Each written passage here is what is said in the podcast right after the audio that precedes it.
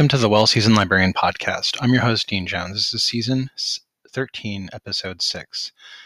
Today I'm going to be talking to TikTok star Jeremy Scheck, who spent high school perfecting his signature cupcakes, making quiches and coffee cake by the dozens at a local bakery, and teaching cooking demonstrations at Williams Sonoma. As a 10th grader in 2016, he began documenting his favorite recipes on a blog called The After School Bakery. In college, Jeremy learned to make 50 gallons of ice cream in a food science lab, how to prune grapevines at a teaching vineyard, and the best way to milk a cow in northern Italy, and why film photography is an art worth saving. As a sophomore in 2020, he traded blog photos for video and became a TikTok culinary sensation. Jeremy's been featured on The Today Show, The Washington Post, Bloomberg, BBC Radio, People, and Access Hollywood, among others.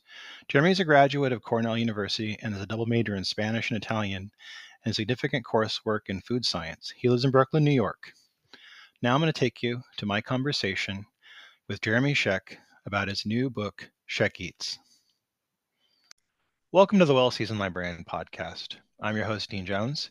Today I'm very honored to be talking to TikTok star Jeremy Scheck. He has a new book out called Scheck Eats Cooking Smarter friendly recipes with a side of science. Jeremy, thanks for being on the podcast today. Thanks so much for having me. So, um, just for our listeners who aren't familiar with you, uh, where are you from originally and where are you living now? So, I uh, was born in Washington, D.C., and grew up right in the area, first in the city and then right outside of Maryland. And um, I got my start like teaching myself how to cook when I was in high school, and I worked at a local bakery uh, when I was growing up. And also, I ended up doing some baking demonstrations in Williams Sonoma, which led to getting a job there when I turned 18. So, um, yeah. And now I live in New York. So, um, I want to ask you um, Did you have any food inspiration or food mentors growing up that inspired you to begin cooking?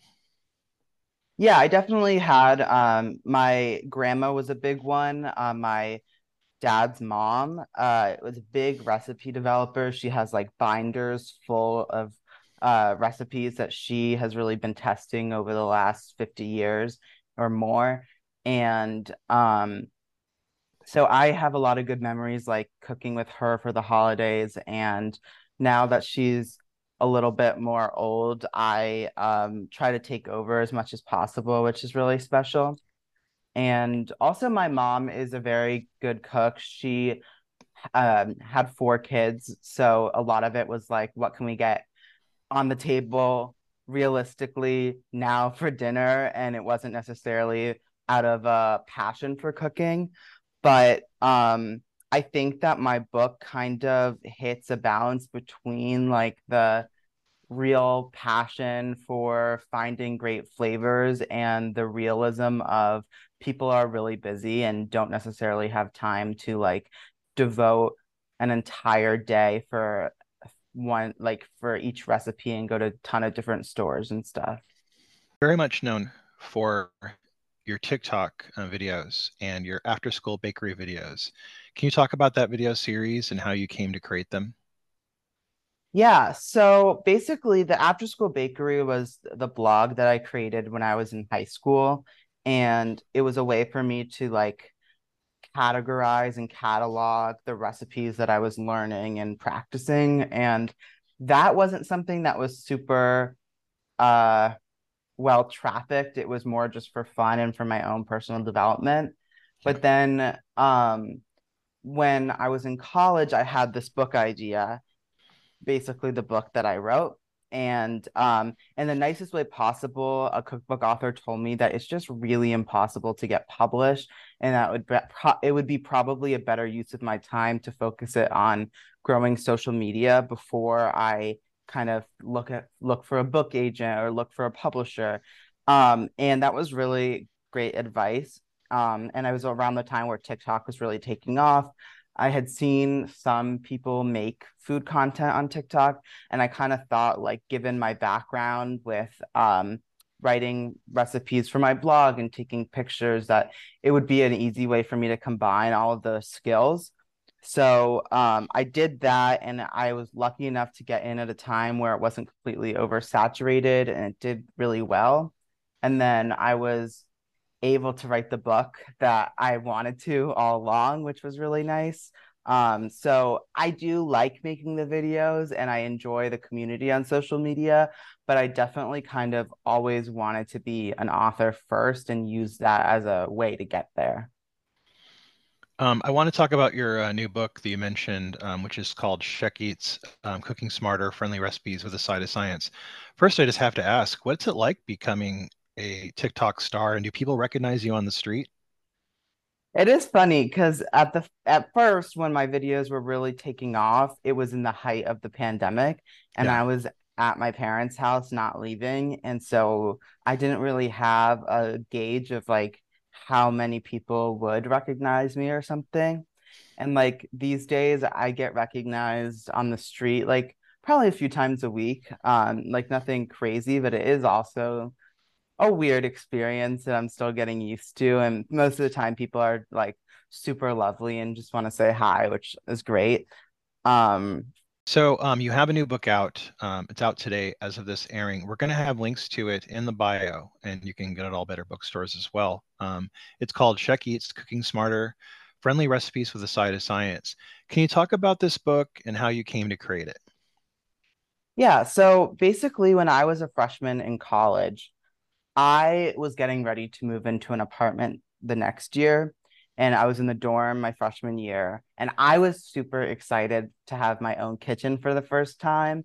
And I was thinking, what would be the core ingredients that I would need to stock my pantry with? What would be the core uh, equipment that I would need, knowing that I had limited time and a limited budget? And so the idea came out of that to create recipes that were realistic and approachable uh, for any sort of person who is either busy or learning or you know still unsure about cooking but would also be interesting for someone who is a seasoned cook or um so to strike the balance is like not a completely easy thing to do because i i didn't want it to be kind of um pa- patronizing, but I also wanted it to be something that any smart person could read and follow the instructions and really get it all. Um, and so I think the recipes are like very um there's a very low barrier to entry because they're all based on staple ingredients. And so a lot of the recipes only use those ingredients. And then the ones that have additional ingredients, it's like the chicken itself or very basic vegetables that are easy to find. Um, and it's similar with the equipment where you never have to use like a stand mixer or any kind of electric mixer for the baking. Um, everything can be done by hand. There's very minimal pans and stuff that I ask for because I think I just wanted to reflect the reality of a lot of people, whether they're in a college apartment or in the city or they just don't have like the time to invest in all the stuff. You have a lot of very exciting recipes in the um, book. Some of them I'm really eager to try. Uh, so I have a list of some of the ones that I'm really looking to try in the next two weeks. Um, you have a honey lemon chicken recipe. Can you talk a little bit about this uh, for the audience and describe it to them? Yeah, so this is one that my mom started making a lot when I was growing up. And what I like about it is that it's really hard to screw up and it's always a crowd pleaser. So I prefer to use chicken tenders for it, but you can also use breast. And um, basically, you just season it and sear it on both sides, but you don't have to worry about cooking it through all the way. And then you put it in a pan with um, some honey, chicken stock, and um, lemon juice, and some slices of lemon. And you bake it in the sauce until it kind of um, the chicken is cooked all the way through. But the thing that makes it really approachable is that when you're searing the chicken on the stove, you don't have to worry about am I cooking it all the way through? And some people get worried about that. And I know a lot of people who say I don't like cooking chicken because it's always kind of stressful also since it cooks in the sauce you can't really overdo it So if Oh, you nice. need to make it an hour ahead of time, you can just leave it in the oven on like 200 and it will stay good. Um, and that's something that like when you're thinking about the practicality, like that's something that I definitely get from my mom because uh she was always thinking about in terms of recipes like I might need to make it an hour early. And I think timing for a, a meal can be one of the hardest parts, like how to have everything ready and hot at the same time. And so if it's a recipe that can just stay in the oven until you're ready to serve, that is always a good thing. There's another one here that I'm really eager to try and I want to talk about for the audience, and that's the Coca-Cola braised brisket. Can we talk about this and why you use Coca-Cola to braise it? Yeah, so I have a whole section on flavorful braising. And one of the things I hope to do with my recipes in general is impart not only the recipe itself, which will be delicious if you follow it to the letter, but also kind of empower people to please make it your own. And so I, um, with the Coca Cola braised brisket, I basically the flavorful braising section has broadly what you can do with whatever cut you want, whether it's short ribs or lamb shank or brisket or whatever. Um, and then I give two kind of solid full out recipes with the this recipe being one of them. And one of the things I talk about in that section is how you need to make a flavorful liquid, and that can be done in a lot of ways. Um, I love using pomegranate juice. I love using red wine. I love using different types of stocks. And the great thing about Coca Cola is that it has like acidity and it has sweetness, and it really balances all the flavorful uh, savoriness of the meat. And um, it kind of like reduced down and gets a little bit syrupy and um, it's a pretty common uh, ingredient. Like there's a lot of when it's when you're talking about the more Jewish style brisket recipes to make it with um, either like Coca Cola or ginger ale is is a pretty kind of classic way to do it. You have another recipe, and you have some great ways with pasta in this book. Um, one I want to mention is spaghetti aglio e olio. Uh, can you talk about some tips for this one and describe it? Also, for people like me who tend to worry about burning garlic, if you can have any advice there as well.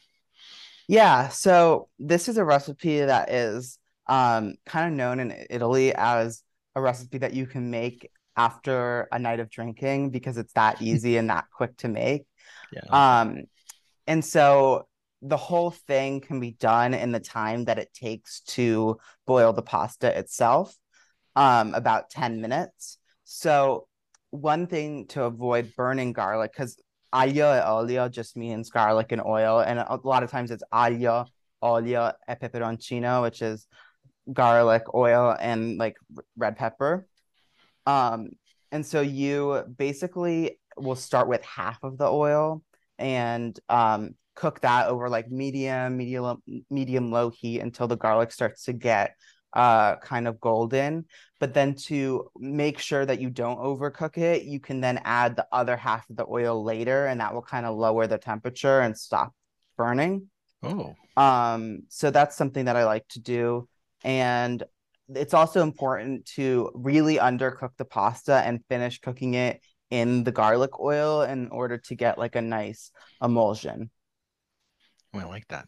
Thank you. Also, there was another one uh, in the book that kind of made me um, stop and take notice because I love the flavors here. I'm a huge fan of maple. I love za'atar. You had maple za'atar carrots. Can you tell us about this one, how you invented it, and how you came to how do you use maple syrup and za'atar to roast the carrots? Yeah, um, this is a recipe that I started making in college. Um, my friends and I would host a lot of different like holiday dinners together, and this was uh one that I wasn't hosting myself, so I was thinking like, what should I bring? And um, I think carrots go really well with a sweet element because they're kind of sweet themselves, and it kind of brings that element out of them. And a lot of times people do like honey glazed carrots, and I thought that um, maple would be really nice for like the fall holidays. And then um, I think that because that could be too sweet if you're not sure to sort of balance it out, Za'atar has kind of a grassy, like herbal note since it's like a type of uh it's related to thyme and um or, and it kind of has an oregano flavor. And then it also has sumac and sesame in the mix. So it, sumac is kind of sour sesame nutty. So it just kind of rounds everything out really well um and i actually make that recipe just on top of the stove kind of like pan roasted um which is also just helpful if you're making a lot of different things and you have stuff in the oven. Sometimes you want to just keep things in one spot. And um, so it's a very straightforward recipe. I like to add some fresh herbs and a little bit of uh, an acid to finish it to brighten it up at the end, like uh, a type of vinegar or lemon juice is great as well. Is there anything that you want to take people to take away from this book when they read it? Uh, anything you'd like to impart to them in your writing of the book? A little bit like I said before, I I hope that people make the recipes and they love them, but also I really specifically wrote the recipes in a way to make it obvious that you could do it differently with whatever ingredients and flavors you like your for yourself. Um, and as long as you follow the same steps, you can be aware of what are the things that can be changed easily and what are the things that you should definitely still follow. Um, and I think that like cooking smarter is all about doing what you like in the kitchen and being empowered to make things for yourself. Um, there's also some really interesting um, food science sections in the book that aren't recipes per se and that kind of gets into the side of science element of the subtitle and um, i think those are really fun especially if you are a more seasoned cook you might know how cast iron works in practice but not really understand it on the scientific level like why does it actually work almost as a non-stick pan or what could be the potential problems of non-stick cookware or what does bottled citrus have in common with uh, bottled perfume? Uh, so there's a lot of interesting things that I think there's a little bit in it for everyone. I want to circle back and talk about your um, the beginnings of your career. What was it like for you as a high school student working at Williams Sonoma? Was that scary to kind of be out in front of people doing demonstrations? Yeah, so when I was in high school, I don't remember exactly how it happened, but I think I asked if I could do some sort of baking demonstration to go along with my blog, and they said yes. Um, and I don't think they hire anyone under 18, but they kind of told me because the demonstrations went well, and I realized that like I kind of had a passion for the teaching aspect of cooking and not just the cooking itself. Um, they kind of said, okay, when you turn 18, come back and get a job. And then I did. Uh, I worked there seasonally when I was in college because uh, we had really long winter and summer breaks. And uh, they actually had me teach the cooking classes that at my local location. And also, I was just like a regular uh, rep, uh, sales rep. I want to ask about um, being a culinary influencer on TikTok, um, what's the most important skill if somebody wants to start doing their own TikTok videos? What do you think is the most important skill for them to access? This I don't know if this is a skill per se, but it's kind of my biggest advice is that you really have to be consistent and you have to make a lot of content. Uh, I don't think that it is like I at that my when I was first taking off, I was making more than one video per day. And I think to have that is really important.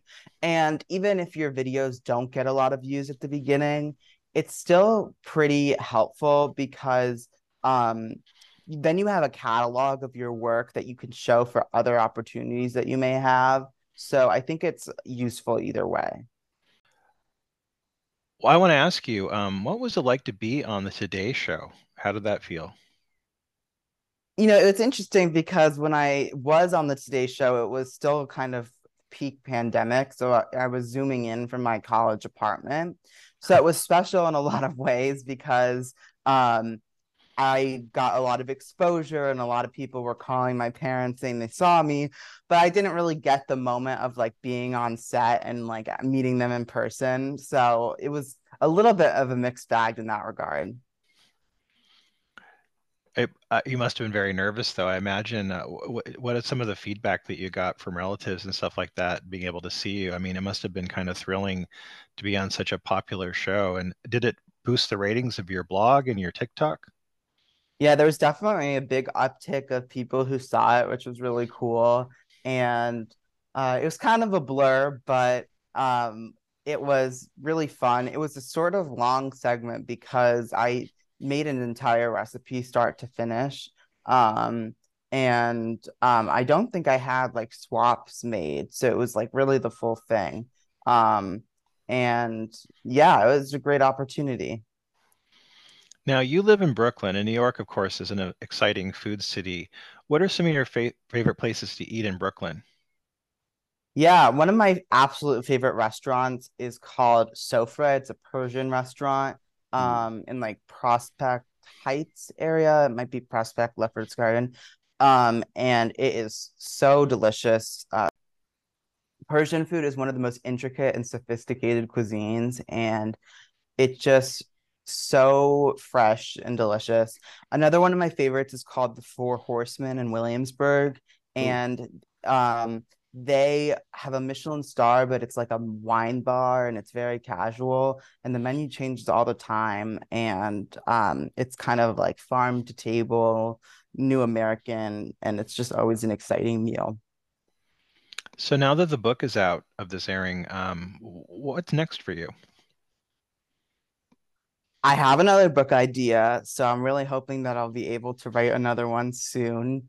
Um, I would love to just keep writing cookbooks because I'm I'm so grateful to have the social media presence that I do, but I really feel like I always did that in service of wanting to write books and it, this is the part of the job that I like the most. Um, and so yeah, I just hope to continue to be able to do that. I think when people get the book, they're gonna really like it and it will um speak for itself, hopefully. Like the promotional aspect is a little stressful for me because I don't necessarily enjoy being self promotional, but I am super proud of my work and just hope that as many people as possible will get to see it. I want to mention again that um, we have links to the book to purchase it in the bio, and it's available at all better bookstores. Jeremy, I want to thank you for being on the podcast. I love getting a chance to talk to you. I hope a lot of people purchase this book for for gifts for people for the holidays. I think it would make a perfect gift. I agree. Thank you. All right. That was my conversation with author Jeremy Scheck about his new book, Scheck Eats Cooking Smarter Friendly Recipes with a Side of Science by Jeremy Scheck. That is out today as of this recording. You can get it online through the link in the bio, or you can buy it at all better bookstores. Next week, we're going to be talking with author Natalie Thompson about her cookbook, The Grazing Table. I look forward to having you hear that conversation next week. I hope you're having a happy Halloween, and until next week, hope to see you at the library.